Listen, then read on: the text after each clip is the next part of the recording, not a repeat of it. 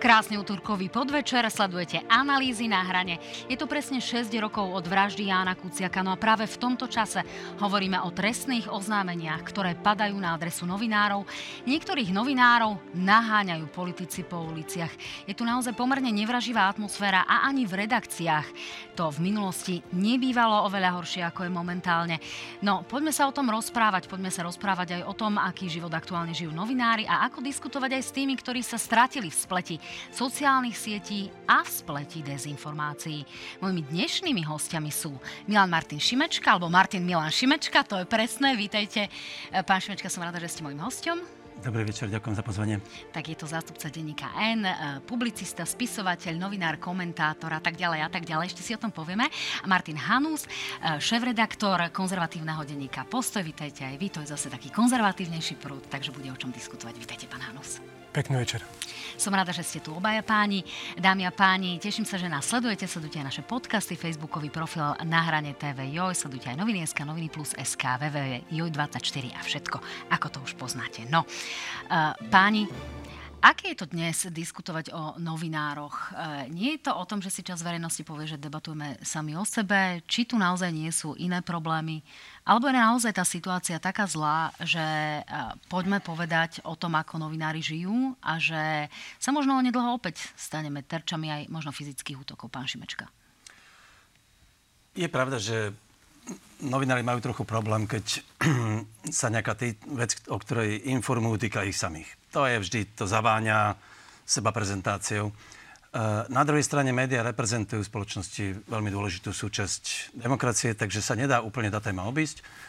My sa snažíme, um, akoby, to, to, povedal by som, dávkovať to tak, aby to bolo priateľné, ale, ale keď začína byť novinári, keď sa na nich útočí, všade vo svete to je veľká téma, pretože tam začína úpadok demokracie. Takže um, ono treba brať proste akoby, ako, ako súčasť celého vlastne debaty o demokracii ako takej. A, a zároveň teda um, je to dôležité a ľudia teda neviem, či si vždycky uvedomujú, že, že novinári naozaj bez slobodných médií by tá demokracia nefungovala. Ak poznáte ten výrok iste Thomasa Jeffersona, amerického prezidenta, ktorý povedal, keby mal, keby mal si vyberať medzi vládou a médiami, čo má, čo má existovať, tak si vybere médiá. Bo on pochopil, že v Amerike médiá sú dôležité a nezávislé médiá viac než vláda samotná. Preto demokraciu. Takže my sa dnes nebudeme ľutovať, ale budeme presne hovoriť o dôležitosti tej novinárčiny, toho novinárskeho povolania a možno aj o tom, že v minulosti to bolo dôležité napríklad pre nacistické Nemecko, ako s prvými sa vysporiadať práve s novinármi. Pán Hanuš, prečo je dôležité diskutovať o novinároch?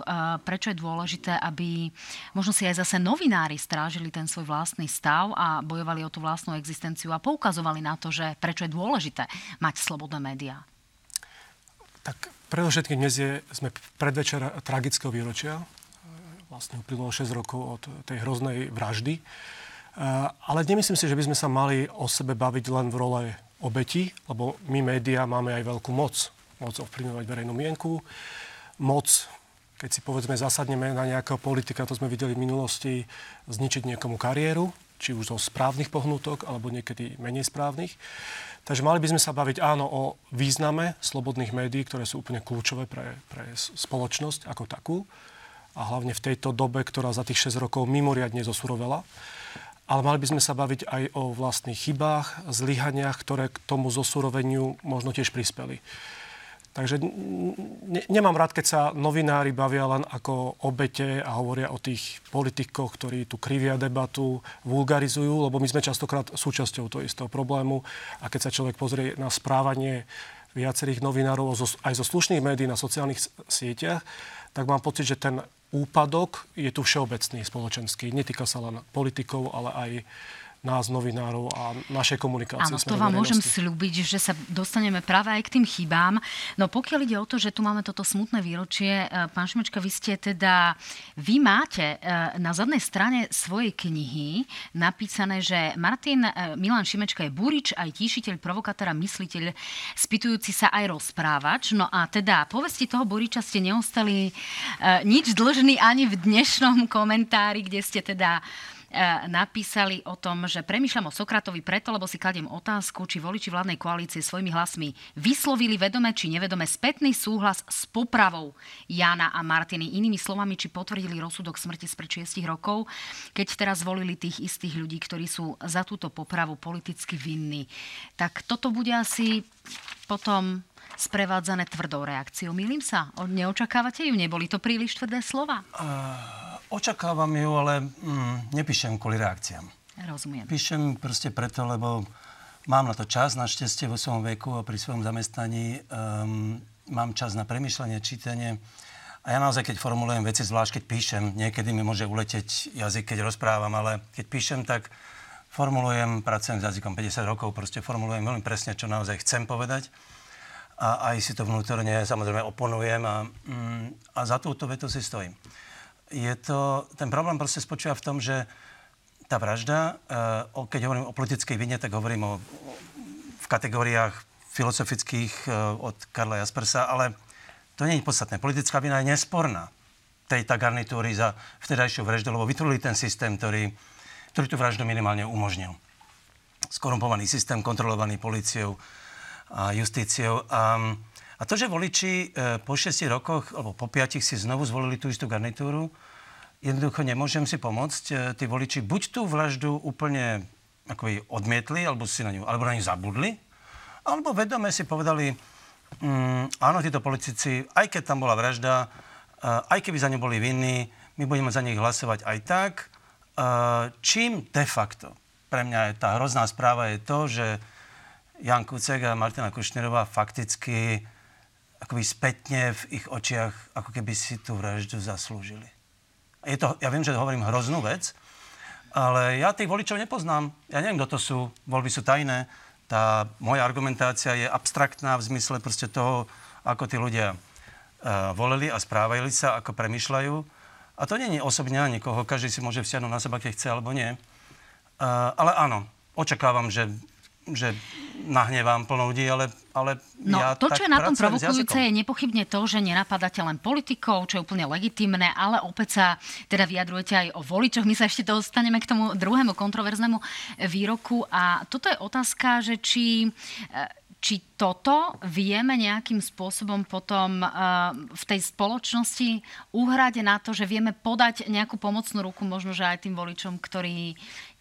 ktorým záleží možno, že na inom type hodnôt, ktorí majú radi sociálno-demokratickú politiku. A toto je pre nich taký postranný argument. Či jednoducho nie ste v tomto zmysle, opýtam sa úplne rovno, príliš krutí? Uh, rozumiem. Máte pocit, že keď ich urazím, že oni sa zaseknú a budú vlastne... už neprijímajú racionálne argumenty. Uh, to je samozrejme možné. Uh, na druhej strane, uh, ja si myslím, že bez otvorného pomenovania vecí aj ľudí... Kto, a ja, im, ja tým ľuďom... Ja to vyčítam tým voličom, ale to neznamená, že ich nenávidím. Ja im to proste vyčítam. Z morálnych, z morálnych postojov im to vyčítam. A musia si s tým urobiť, čo chcú. Ak sa o tom práve naopak, podľa môjho názoru, jasné, patrím k tým, ktorí teda vedia byť veľmi ostrí, ale zároveň teda, no, niekto im to povedať musí. Je to tak, pán Hanuš? Vidíte to podobne? Lebo vy ste v tom svojom prvom vstupe tak trošku narážali na aj slovník novinárov, aj možno, že ostro z nejakých vyjadrení. Či v tomto zmysle by ste tie slova formulovali možno inak ako pán Šimečka, alebo s ním plne súhlasíte v tomto zmysle? Beriem to ako literárnu provokáciu pána, pána Šimečku. Ja s tým nesúhlasím ani vecne, ani psychologicky. Ja si myslím, že voliči volia strany, ktoré volia na základe súboru veľmi komplikovaných, a to aj v prípade, že uvažujú veľmi jednoducho o, politiku, o politike, veľmi komplikovaných psychoemočných faktorov. E, viete, ono je to asi podobné, ako keby v roku dvetisícdva niekto hovoril voličom es dé ká ú a ká dé há a tej vtedajšej vlády, že oni majú zodpovednosť za smrť ľudí v Jugoslávii, keďže vláda vtedy odsúhlasila ten prelet teda odsúhlasila útok a umožnila prelet vojsk NATO na územie Jugoslávie a že im je osud tých Srbov veľmi ľahostajný. Však napokon toto vyčítal aj Robert Fico s tým stranám ako takým. A samozrejme tí voliči v roku dvetisícdva ani dvetisícšesť vôbec nemali v hlave nejaký prelet vojsk NATO nad územím Slovenska, ale rozhodovali sa na základe toho, ako pociťovali transformáciu a aj mnohé hodnotové otázky. A my sme tu naozaj absolvovali teraz sériu obrovských kríz, ako bola pandémia, ako je vojna v Ukrajine, na Ukrajine, kde tí voliči majú nejaký názor. Robert Fico sa z môjho pohľadu žiaľ trafil do väčšinového alebo relatívne väčšinového cítenia spoločnosti a tí ľudia, ktorí naozaj mnohí neriešia vôbec politiku, už vôbec nemali v hlave nejakú z ich pohľadu vraždu, za ktorú Robert Fico nebol zodpovedný, lebo urobil to, ak to urobil nejaký Kočner. Takže myslím si, že to je prestrelený, prestrelený výrok, s ktorým osobne nesúhlasím, ale beriem to ako literárnu provokáciu. Nie je to literárna provokácia, je to môj, povedal by som, hlboký názor, ktorý mám premyslený. Ale, ale uznávam, že môže vyzerať ako provokácia, ale viete, ja si myslím, že mm, voliči mm, svojim rozhodovaním určujú osud tejto krajiny. A ja nehovorím zámerne, v tom texte hovorím aj o Sokratovi, ktorého ľud vo verejnom procese odsúdil na smrť. Je to ten istý demokracia, ako máme dnes a ja, a ja priznávam, áno, demokracia môže byť krutá, môže byť nespravodlivá a, a stále to je demokracia. Ja tým ľuďom neberiem ich právo mm, takto hlasovať. Ja iba hovorím, hlasujete, hlasovali ste nesprávne a ste politicky vinní za to, ako hlasujete. Ale to je všetko. Áno, my novinári máme rôzne výrazové prostriedky, len mi tak napadlo, že ak by tu s nami sedel aj Arpi Šoltes, ešte by to bolo ostré a tvrdšie, ako Arpada poznáme. Ale vráťme sa naozaj teraz plnou vážnosťou aj k tej vražde a Jana a Martiny. Je to niečo, čo otriaslo nielen spoločnosťou, ale bytostne aj nami všetkými. Bez ohľadu na to, kto z novinárov toho Jana Kuciaka osobne poznal alebo nie, bola to strašná tragédia. Ale kam sa tá žurnalistika posunula od čias vraždy? Vieme, kam sa posunula spoločnosť a ešte si to rozoberieme, ale kam sa posunula žurnalistika? Pýtam sa aj preto, pretože tu dnes nemáme nejaké investigatívne portály, tie sa presunuli mimo tej klasickej žurnalistiky. Máme tu Investigatívne centrum Jana Kuciaka, ale v médiách, ktoré, ktorých je viac ako bolo v minulosti, to nepochybne, tá pluralita je vyššia, tak ako keby aj tá atmosféra bola už všelijaká, ako keby nastúpila nová generácia, ako keby tie útoky zvonku prichádzali v čoraz intenzívnejšej miere. Akí sme my novinári? Kam sme sa posunuli a sme podobne odvážni ako Ján Kuciak? Alebo sme možno vychladli aj preto, lebo starneme? Pán Hanuš, veľa otázok, ja viem, vyberte si z toho niečo. No, nemám ten, by vek, byť... ten vek, ten vek. Ten vek. Nemáme byť veľmi na čo hrdí po tých šiestich rokoch. Jednak nevidím tu následovníkov Jana Kuciaka, početnejších následovníkov Jana Kuciaka, nejakých mladých investigatívcov, ktorí by pracovali rovnakými metódami, ako, ako pracoval on. Nevidím to tu veľmi. Jednak to mediálne prostredie sa tiež zmenilo k horšiemu, degenerovalo, dá sa povedať. Jednak tu máme svet tých takzvaných alternatívnych médií, kde nerobia skutoční novinári, to sú častokrát len preklopači obsahu, či už agentúrneho spravodajstva, alebo nejakých konšpirácií zo sociálnych sietí. Vlastne to nechce žiaden kumšt. Proste to sa dá robiť veľmi jednoducho, stačí mať pár ľudí a nejaké peniaze. A tí ľudia vedia zamoriť ten verejný priestor všeličím.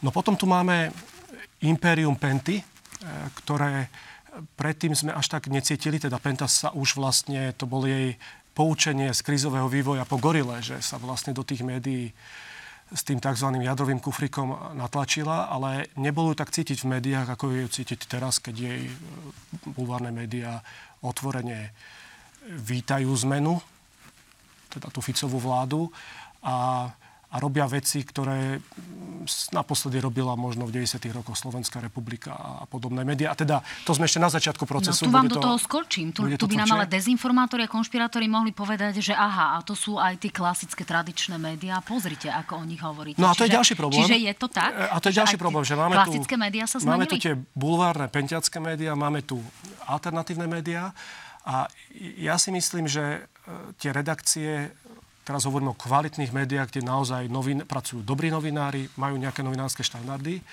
tak mám pocit, že aj v dôsledku tej hroznej emocionálnej veci pre nás všetkých, ktorou bolo vražda, tak som si všímal, že aj v tých kvalitných redakciách mnohí novinári písali, aj píšu veľmi emocionálne. Častokrát mi to hovoria českí kolegovia, že vy ste na Slovensku, že, že píšete až príliš emocionálne, že častokrát sa z tých textov dozvieme emóciu, ale nie úplne analýzu toho, čo sa deje. Lebo dobrý novinár sa má aj vciťovať do ľudí, ktorých kritizuje, má vedieť opisovať ich pohnutky. A my tu častokrát tak lopatami prehadzujeme.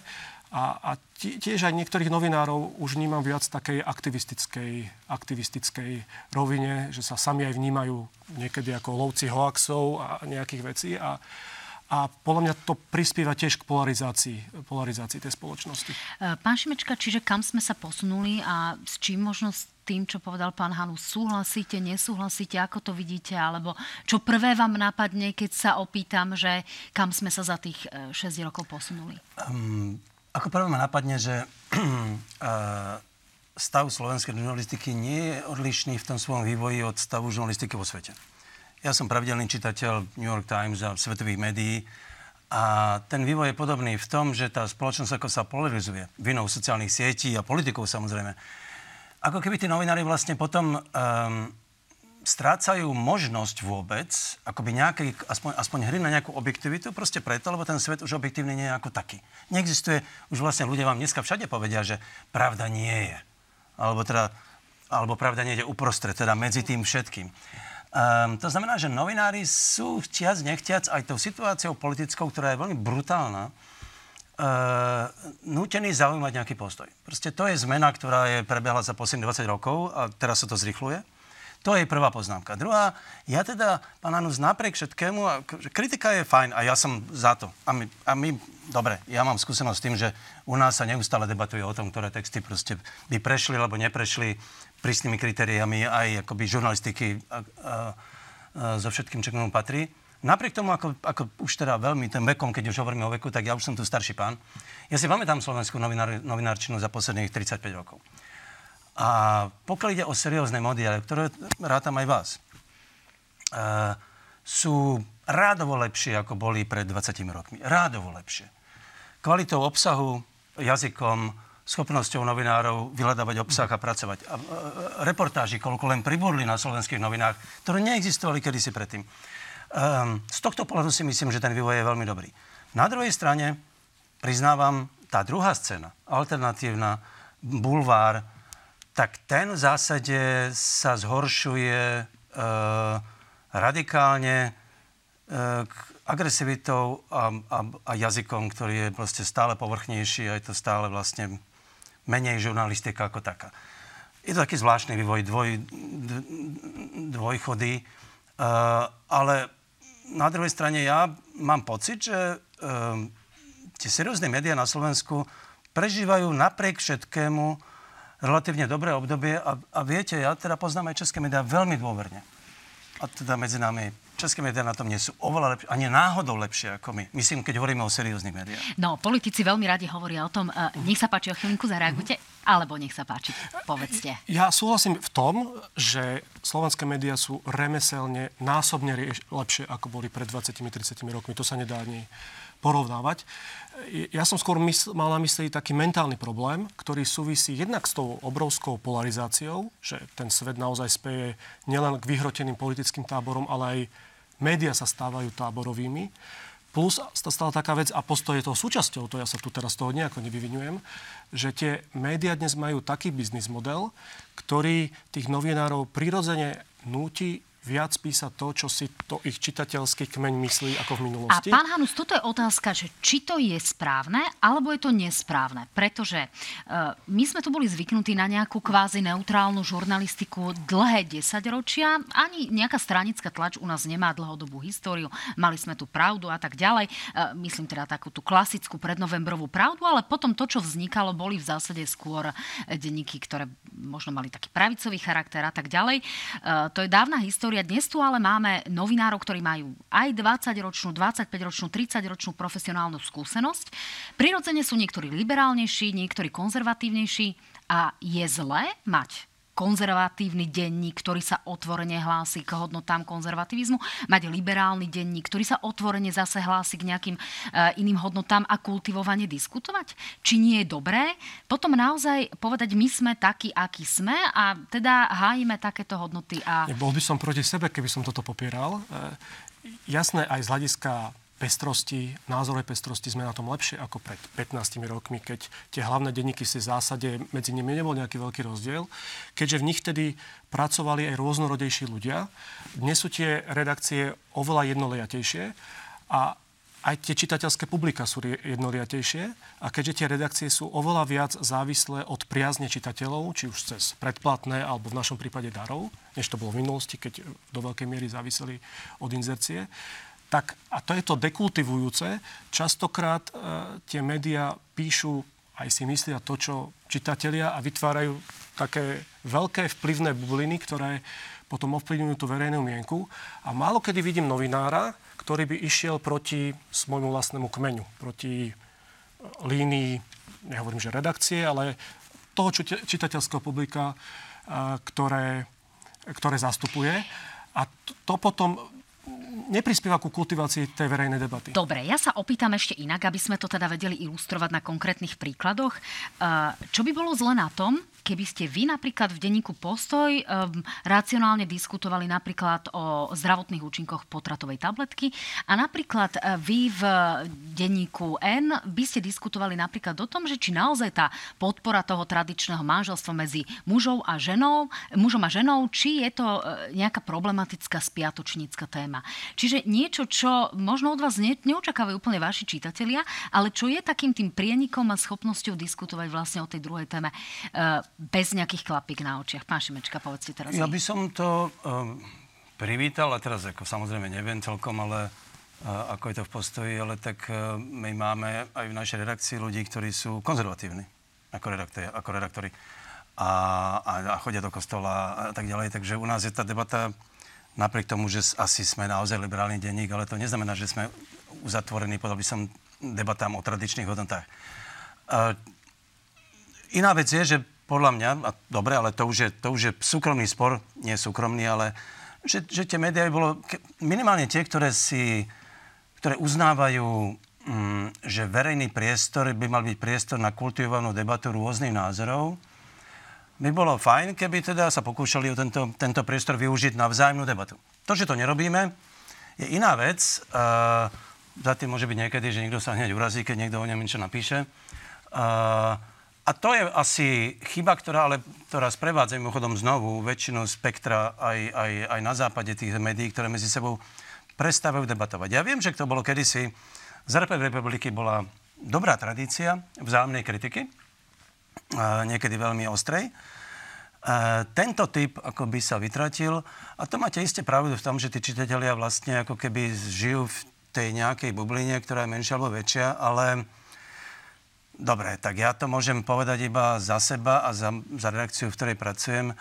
Tam, tam predstava, že by uh, sa mali vychádzať ústrety čitateľom, lebo by sa nahnevali, keby sme napísali niečo iné, je nemysliteľná. Tam to takto teda nie je. Ale Ale nechcem ti povedať, že pod Prahovo to tam nemusí byť, ale, ale teda ja sa necítim vôbec viazaný uh, pri svojom písaní svojimi čitateľmi. Ja poviem príklad, no, to je podľa mňa viac podvedomé ako vedomá vec. Otvorte dvere do vašej redakcie, pán Hanuš, aj na tú potratovú tabletku možno, že či ste schopní vlastne uh, zniesť medzi sebou liberála, teraz to tak naozaj akože veľmi odľahčene poviem v redakcii, a že či, či viete napríklad objektívnym spôsobom možno, že spracovať takýto typ témy? Tak my si hovoríme v redakcii, že máme liberálne a konzervatívne krídlo, ale možno pre vás by to bolo smiešne toto delenie, keby som vám povedal, kto je súčasťou toho liberálneho krídla. Ale máme aj ľudí, ktorí nie sú praktizujúci katolíci, keď ste vyhovorili, že niektorí chodia do kostola. A to nie je to kritérium.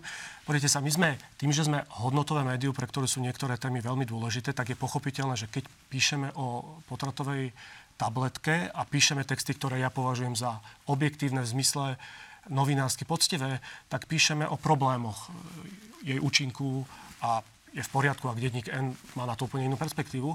Ale ja som nechcel hovoriť o takýchto hodnotových... Rozumiem, to len naozaj, témach, aby nám tu, to aby nám tu, jasné, aby nám tu že... diváci pochopili, že či sme vlastne nejakým spôsobom schopnými počúvať tých čitateľov, ja poviem, alebo príklad, zároveň... Ktorý, ktorý bol veľmi dôležitý v tých... To, o čom ste hovorili, že či, či žijeme len v tých našich bublinách, alebo sme schopní urobiť ten, ako to hovoria tradiční Slováci, step out. Ja, ja to poviem na inom príklade. Pred asi dvoma rokmi sme sa celá krajina rozprávali o tom, či Robert Fico a Robert Kaliňák založili a zosnovali zločineckú skupinu. Bola to veľká debata.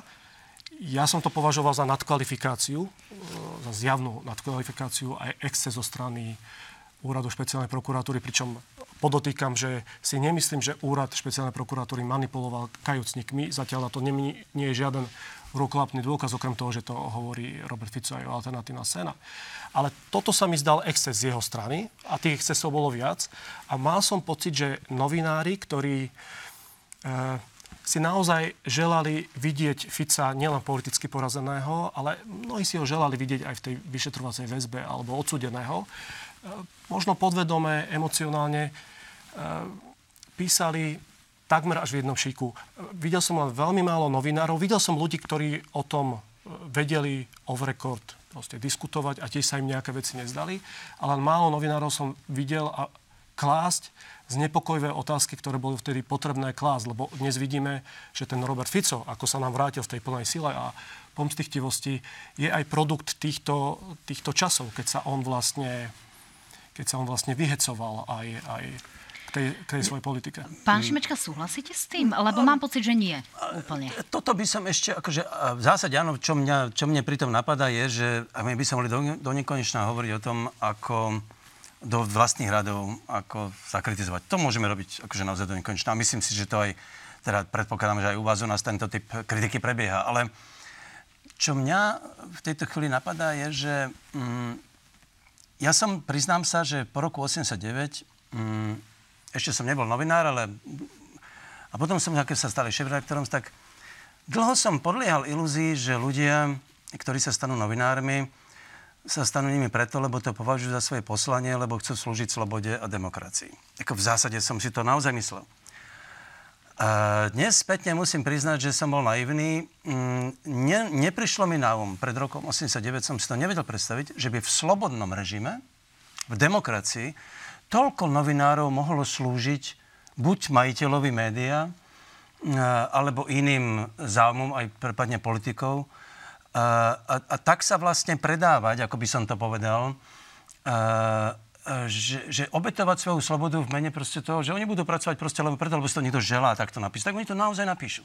To som si nevedel predstaviť. Mieru toho, ako ľudia sú ochotní vzdať sa svojej slobody a nezávislosti. To je prvá poznámka. Druhá je, že ja si pamätám, ako Robert Fico, ktorý vždy, keď útočil novinárov, tak mal takú dokonca takú ideu, že by novinári mali mať... E, nejaké skúšky, že by mali byť vlastne mať takú ako keby preukaz, teda nielen novinársky, ale že by mali prejsť nejakým, ako by mali byť registrovaní, ako teda, že nemôže byť každý novinár.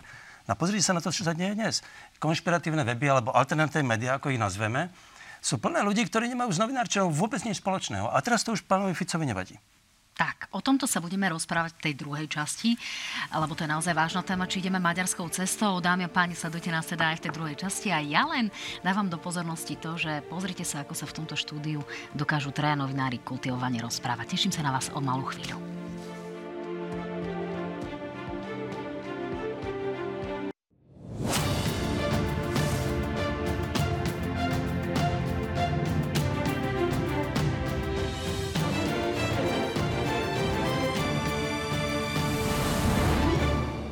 Opäť krásny deň, krásne analýzy na hrane. Zdravím vás všetkých, milí priatelia, a teším sa, že nás sledujete. No a mojimi hostiami sú aj v tejto druhej časti novinári, známe novinárske tváre, jeden spisovateľ, druhý šéfredaktor, pán Martin Milan Šimečka. Po druhýkrát vítejte a Martin Hanuš, vítejte aj vy. No, poďme sa teraz trošku porozprávať o tom, že nie len teda do tej kritiky, o tej kritike do vlastných radov, ale poďme trošku hovoriť aj o tom, aký tu máme systém aktuálne zavedený možno aj novou politickou mocou, čo čaká tento náš mediálny svet, či sme my vlastne takým tým terčom pre politikov viac možno ako niektorí politici a podobne. Pán Šimečka, začnem teda vami v tejto druhej časti. Vy ste aktuálne čelili podaniu mladých, ako sa nazývajú vlci zo Smeru. To bolo trestné oznámenie podané na generálnej prokuratúre. Už si dostali nejaké vyrozumenie? Boli ste vypovedať? Alebo zatiaľ sa o tom dozvedáte len z Facebooku? Mm, nie, nič som nedostal. Dozvedel som sa to iba z informácií, proste z, z tej tlačovky. Tak neviem, či si pre mňa prídu, alebo mi pošlú papier. Neviem. A, a, a v princípe, teda, aby bolo jasné. Uh, ja to pre mňa, je, ja, ja sa z toho smejem, teda čo hovorím za seba. Nie, ja už som príliš skúsený na to uh, a mám za sebou príliš veľa na to, aby som sa, ja, aby som sa zlákol. Ten problém je v inej veci a to, že ja v tom nie som dôležitý. to je zastrašovanie, ktoré mierí na iných. Ja som iba vystrčená figura, aby ukázali, tak pozrite sa, my ideme aj po Šimečkovi a môžeme ísť aj po vás, kedykoľvek. A preto to považujem za dôležité a vážne, že je to nový, je to nová vec. Nezabúdame na to, že keď oni predtým dali trestné oznámenie napríklad na Mariana Leška, alebo Petra Bardyho, alebo Tomáša Vydaka. Na Havrana a podobne. Na Havrana. Tak vtedy boli v opozícii. Teraz je to štátna moc, ktorá dáva trestné oznámenie na novinára. A oni práve preto to teraz ukazujú. My ako štátna moc ideme toto robiť. A toto považujem za nebezpečné.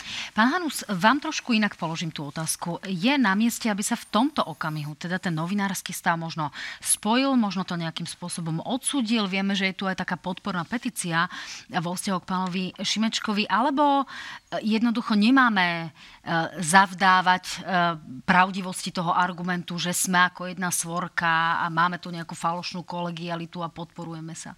Alebo toto nie je argument, ktorý je aktuálne na mieste. Ako sa k tomu Zatiaľ postaviť? Myslím, že každý nech hovorí sám za seba. Je to v rovine trestného oznámenia.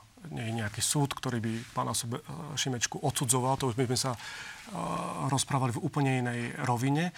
Momentálne Ten, to trestné oznámenie je také absurdné. To, ja si myslím, že ani tí smeráci neveria tomu, že to môže mať nejakú úspešnú koncovku. To je nástroj ich politickej propagandy, ktorý oni chceli teraz použiť proti výroku, ktorú, ktorý časť ich voličov, aj iných voličov, iných strán pobúril. To sa treba povedať, že bol to, bol to nechcem povedať hanobiaci, ale bola to, vy ste to myslím aj nazvali, že urážka. Bol to typu. Výrok o tom, ale že slovenský národ je zbabelý, áno. No, podľa mňa urážky, alebo teda podľa mňa znovu je to urážka, ktorá... Ten, kto sa urazí, to je jeho problém. Ja som samozrejme nikoho uraziť nechcel, hovoril som proste svoj názor, ale to je, vedľa, to je vedľajšia vec. Takto. O tom výroku ja s ním napríklad nesúhlasím, ale to je úplne v poriadku. Keby sme sa pozreli na menoslov nositeľov Nobelovej ceny za literatúru, napríklad Elfriede Jelinek, tak tí hovorili o svojich národoch podstatne horšie veci, ako povedal pán Šimečka. Takže to vôbec nepatrí do žiadneho trestnoprávneho postihu a ja predpokladám, že vyšetrovateľ toto hodí do koša. Ak nie on, tak prokurátor, možno Maroš Žilinka so svojou slávnou tri šesť tri. Ak nie ani on, ak nie ani on, tak určite súd to musí zmietnúť zo stola. Teda v tomto zmysle by som ešte teraz nemal žiadne obavy. Ale je určite absurdné, že to Smer urobil. A môže to pôsobiť trošku hrozivo vzhľadom na kontext doby, v akej žijeme a ako sa Smer správa. Takže v tomto zmysle to považujem aj za nebezpečné. No v tomto zmysle nejde len o Smer, ale ide dokonca aj o Hlas, presne v tomto štúdiu a dokonca presne na vašom mieste, pán Šimečka, sedel vo štvrtok Peter Pellegrini, ktorý tu túto tému otvoril proaktívne. Ja som to teda mala záujem aj sama otvoriť, ale on sa k tomu dostal teda oveľa skôr. Tak vypočujme si, čo povedal v diskusii paradoxne práve s vašim synom. Nech sa páči. Súhlasíte s tým, čo váš otec povedal na slovenský národ? Alebo nesúhlasíte, čo váš otec povedal na slovenský národ? Na Roberta Fica. Vy s tým súhlasíte? A vy súhlasíte s tým, že sa má týmto spôsobom šikanovať nezávislý ja kritický pýtam... novinár len preto, lebo je otcom predsedu strany? Nie. Nemá nič progresívnym v Slovenskom... Ne... Novinár má právo hovoriť o slovenskom národe, že zbabelí a nikdy nebojoval za svoju slobodu, že sme mali zbabelý národ. Nie je jedno, že on je novinár. On uráža národ a ja som slovenský občan a ja som národnosti slovenskej. A pre vás ako predsedu mne... parlamentu je teraz... toto téma v relácii, že nejaký spis alebo len nejaký novinár niekde v divadle Pavla Orsaga Hviezdoslava na nejakej verejnej diskusii niečo povie? A pre vás to nie je téma, že niekto no, uráža národ. Keby som to ja spravil, vy si poviete, to len tak v divadle Pellegrini povedal. Ale vy ste predseda parlamentu. Tak, pán Šimečka, keď ste to počuli, eh, poctený, nepoctený takouto pozornosťou, alebo by ste možno tieto slova zvážili, povedali by ste ich možno menej eh, provokatívne, alebo si stojíte za každým svojím slovom? Nestojím si za každým svojím slovom v tom zmysle, že vždy hovorím len úplne najpresnejšie, ale to je druhá vec. E, tento výrok nezmením jednoducho preto, lebo už som ho vyriekol a som, stojím si za ním akoby obsahovo.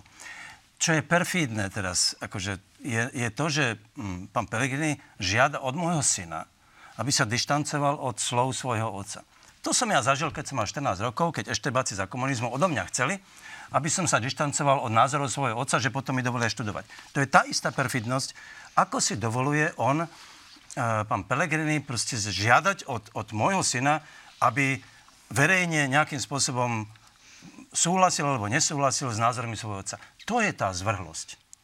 Mimochodom, ja som na výraze tváre pána Pellegriniho videl, že on si to ani nemyslí, ani nie je s tým stotožný, čo robí vnútorne. On to robí teraz kvôli tomu, že potrebuje voličov Smeru, aby, aby doklusali k tým prezidentským voľbám. Takže bude hovoriť všelijaké veci, aké by za normálne okolnosti nevyriekol. Ono toto má ešte jeden rozmer. Robert Fico napríklad ôsmeho februára na Facebooku povedal: progresívny Šimečka nadáva na Slovákov, ale sto tisíc eur zo štátneho na jeho rodinnú mimovládku mu nesmrdia. Ide teda o spomenutie nadácie Milana Šimečku. Zdá sa, že naši politici veľmi radi spájajú tri generácie Šimečkovcov, ako som si všimla. Ja som si sama pozerala napríklad stránku nadácie Milana Šimečku. Aký vzťah máte vy, pán Šimečka, k tejto nadácii? Lebo naozaj verejnosť sotva vie, že ide o nadáciu, ktorá nesie meno po vašom otcovi, ktorý, snáď vás to nejako neraní, ale verejnosti poviem, že nežije už dobrých tridsať rokov. A je to uh, len na základe toho, že teda túto, uh, túto nadáciu založili jeho priatelia, medzi inými pán Bútora a podobne, čiže predstavitelia Novembra. Aký vzťah máte vy teda tak, uh, k, tejto, k tejto nadácii a, a beriete peniaze od tohto štátu? Ak to trošku odľahčím. Za komunizmu bol taký vtip. Um, bolo vždy také, že Rádio Jerevan. Vy si to nepamätáte? To bolo také propagandistické rádio. Bolo to vždy v smysle akoby vtipo. Rádio Jerevan hlásilo Uh, propagandistické spravodajstvo, že v Moskve rozdávajú auta. No ale keďže do Moskvy sa navelili davy ľudí, aby dostali auto, tak Radio Jerevan potom no tak musíme pripraviť malú opravu. Neboli to auta, boli to bicykle a nerozdávali ich, ale kradli sa. Um, to je zhruba podobný typ lži, um, lebo poprvé je z nadácie Milana Šimečku, ktorú si vážim, naozaj, ako robia výbornú prácu. Ale ja s ňou formálne vôbec nie som ani v správnej rade, ani v žiadnych orgánoch. Nikdy som s nej nebol. Aj preto, lebo som nechcel byť spojený ako syn, aby som proste robili to moji kamaráti, ktorí založili. Ja som naozaj... A druhá vec je samozrejme, že som od nich nielenže nezobral ani cent. Uh, navyše som, ešte som ju sponzoroval, pretože som im daroval práva môjho otca, za, na diela môjho otca uh, a na, na vydanie diel môjho otca. Takže ja som ich vlastne, ja som im daroval radovo tisíce eur, ktoré by boli v tých dedických právach. Takže no my si môžeme ukázať fotku pána Milana Šimečku, ak si teda ľudia chcú pripomenúť e, dizidenta Milana Šimečku, ktorý naozaj e, žil v rokoch devätnásťstotridsať devätnásťstodeväťdesiat, čiže tu sa rozprávame o niekom úplne inom. Ale prečo tento narratív, že, že spájame tieto mená, že nejakým spôsobom to zlievame, aby to účelovo vyznelo? Pán Hanuš, funguje to na ľudí? Asi to funguje, tak... Váš syn je lídrom opozičnej strany, najsilnejšej opozičnej strany. Vy ste vplyvným a citovaným komentátorom. Nie je nič ľahšie, ako to, to vyskladať. Myslím, aj v tej poľskej verejnej diskusii sa ešte oveľa viac tematizuje otec a hriechy otcov ako, ako u nás. Áno. Takže ten Smer to inštrumentalizuje do čisto emocionálnej, častokrát iracionálnej podoby a bude to robiť, bude to robiť ďalej. Ja by som chcel ale ešte... k tej slobode prejavu, lebo to je taká dosť vážna téma. My žijeme v takej extrémnej dobe, že na jednej strane máme niekedy pocit, že dovolené povedať hocičo, na sociálnych sieťach vidíme tú stoku, na druhej strane tu padajú trestné oznámenia za výroky, aké tu predtým neboli. Napokon aj Robert Fico bol pred dvoma rokmi stíhaný, trestne stíhaný za rovnaký paragraf ako vy. Hanobenie národa, rasy a presvedčenia. To bolo tým, že schválil Mazurekové, Mazurekové výroky, čo potom Daniel Lipšic zrušil. A podľa mňa ten... Lebo hanobenie, to je... Čo to je hanobenie? To je také šírenie urážlivých slov, čo sa vo verejnej debate deje a je to niekedy aj užitočný nástroj na zvýraznenie niečoho. Podľa mňa tento paragraf s tou vágnosťou by nemal byť v našom trestnom zákone no. vôbec.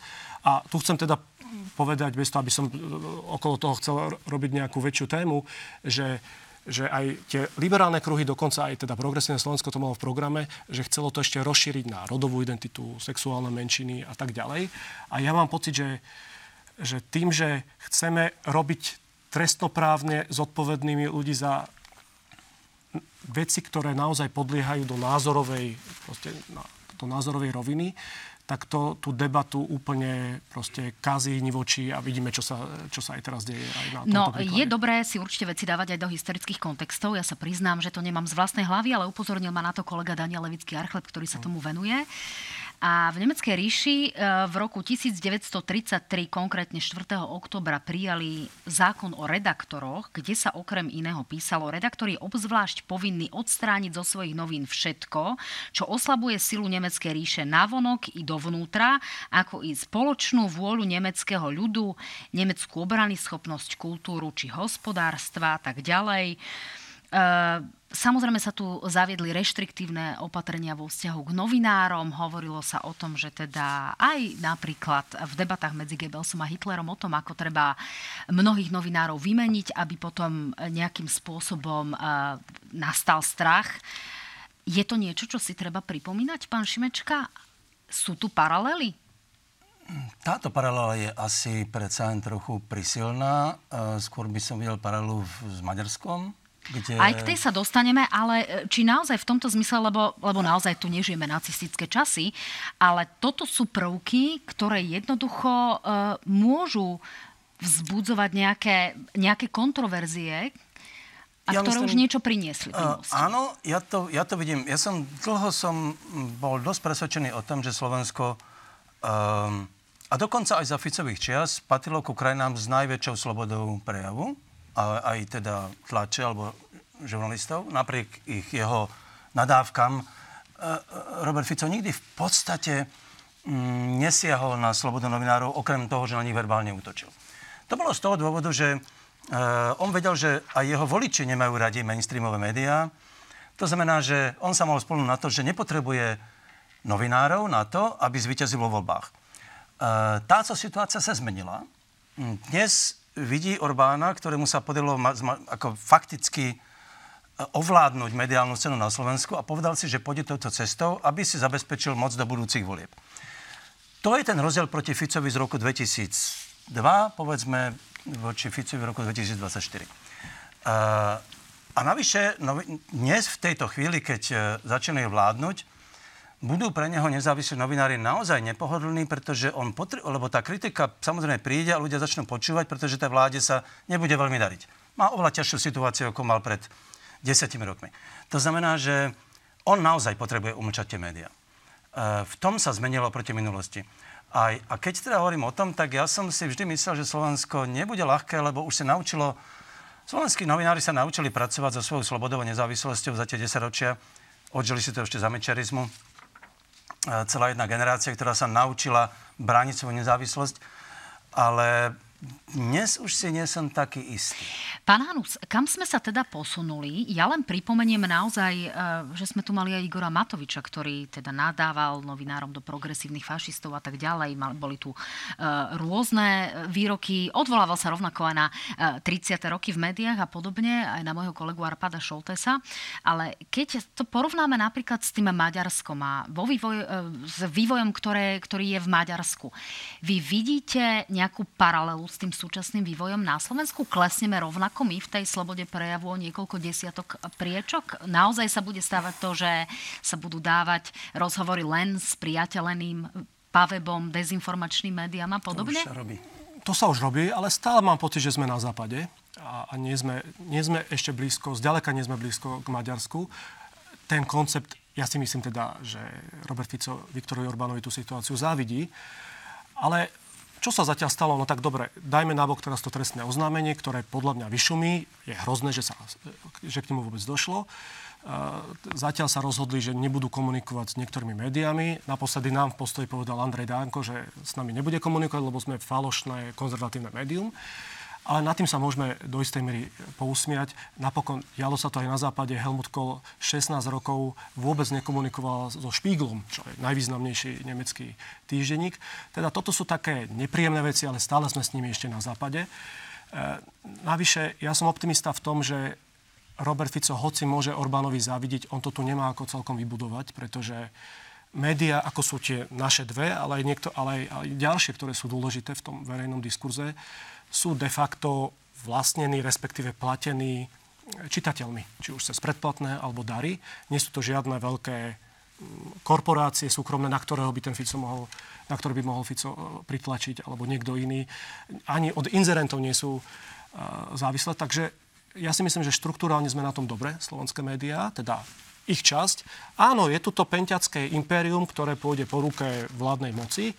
No najviac ma bude zaujímať, čo sa stane s komerčnými televíziami, teda ako bude vyzerať tlak na vašu televíziu. No tak televíziu. To poviem, nechcem že to zaujíma naozaj aj mňa. Nechcem vás teraz dostať do nepríjemnej situácie. Aký bude tlak na Markízu, pretože tieto dve televízie sú samozrejme pre, pre súčasnú moc a vzhľadom na ich vplyv dôležité. Ak to tie médiá udržia v nejakej nezávislosti, tak áno, bude to, bude to divoké, ale zďaleka nebudeme, zďaleka nebudeme Maďarskom. No, vieme veľmi dobre, že politici nechcú chodiť di- diskutovať, nechcú chodiť e, do konfrontácií, možno, že s kritickými novinármi. Bude sa diať to, teda, že budeme tu odsúdení na rôzne facebookové dokrutky, aby sme tu mali zástupcu nejakého e, z koaličných radov. Bude sa diať to, že tu budeme mať možno, že politikov, ktorých mená nie sú také výrazné, také kontroverzné a potom budeme možno menej sledovať. Sledovaný.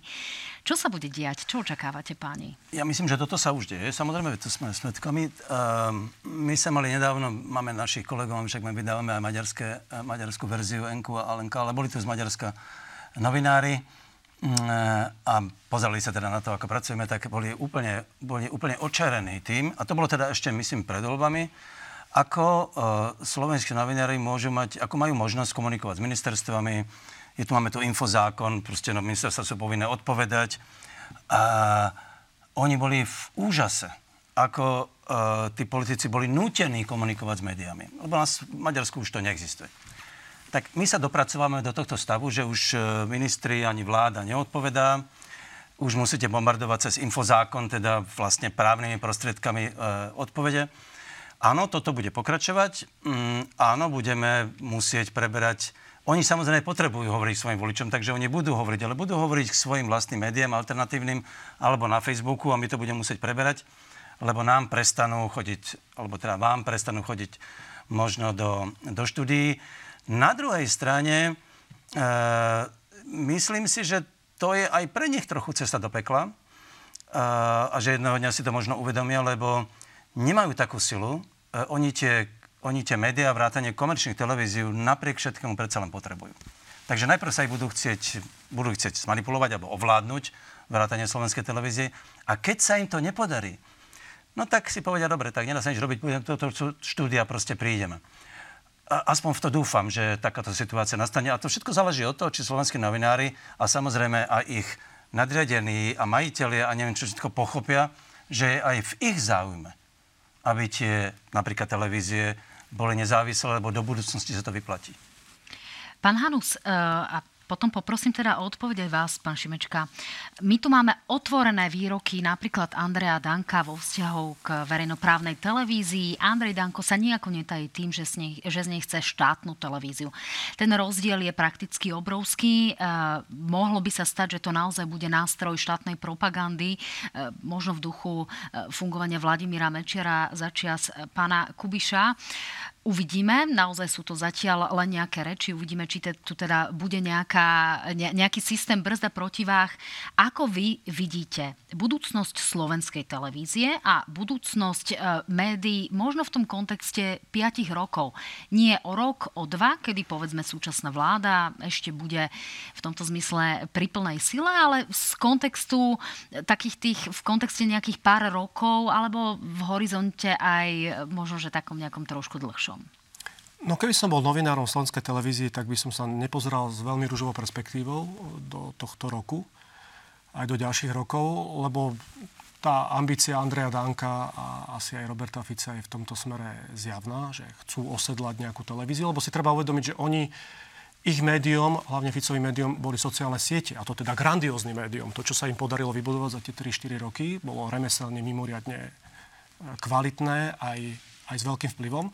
Nemali žiadne médium, možno okrem nejakého pochybného portálu e-report a, a podobne, čo nie sú také, až také relevantné médiá. Takže tá ich chuť na slovenskú televíziu tu je. Otázka, čo s ňou spravia, či to bude podobný model ako maďarská televízia alebo poľská televízia, ako fungovali. Toto skúsme ľuďom vysvetliť, že čo si majú všímať a na čo reagovať, aby vedeli, že toto je už tá fáza, kedy nám, a poviem to otvorene, ukradli er té vé es. No myslím, že v kolektívnej pamäti to máme nielen z dôb komunizmu, ale z deväťdesiatych rokov, keď bol na čele slovenskej televízie istý pán Igor Kubiš. No a vtedy sme videli spravodajstvo, ktoré bolo úplne zhodné s tým, čo mal ten ich denník Slovenská republika, to bola čistá stranická propaganda. A či to bude až takáto tvrdá verzia, alebo to bude len úplne bezubé, čo je inak rozdiel, či to je bezubé, alebo takáto propaganda, to uvidíme o niekoľko mesiacov alebo rokov. Ale aj keby sa to stalo, tak to nebude také zlé ako v tých deväťdesiatych rokoch, keď tá slovenská televízia naskôr bola len ona, potom časom pribudla Markíza, potom tu bolo nejaké rádio Twist a, a denníky, ktoré museli vtedy vychádzať s tými čiernymi či bielými stranami, lebo nevedeli, či budú schopné platiť nové dane. Že to mediálne prostredie je dnes, myslím, silnejšie. Aj sme pripravení na to, keby aj tú slovenskú televíziu uniesli do týchto starých kubišovských vôd. Pán Šimečka... Ale bola by to zlá správa, teda treba povedať. Bola by to zlá správa.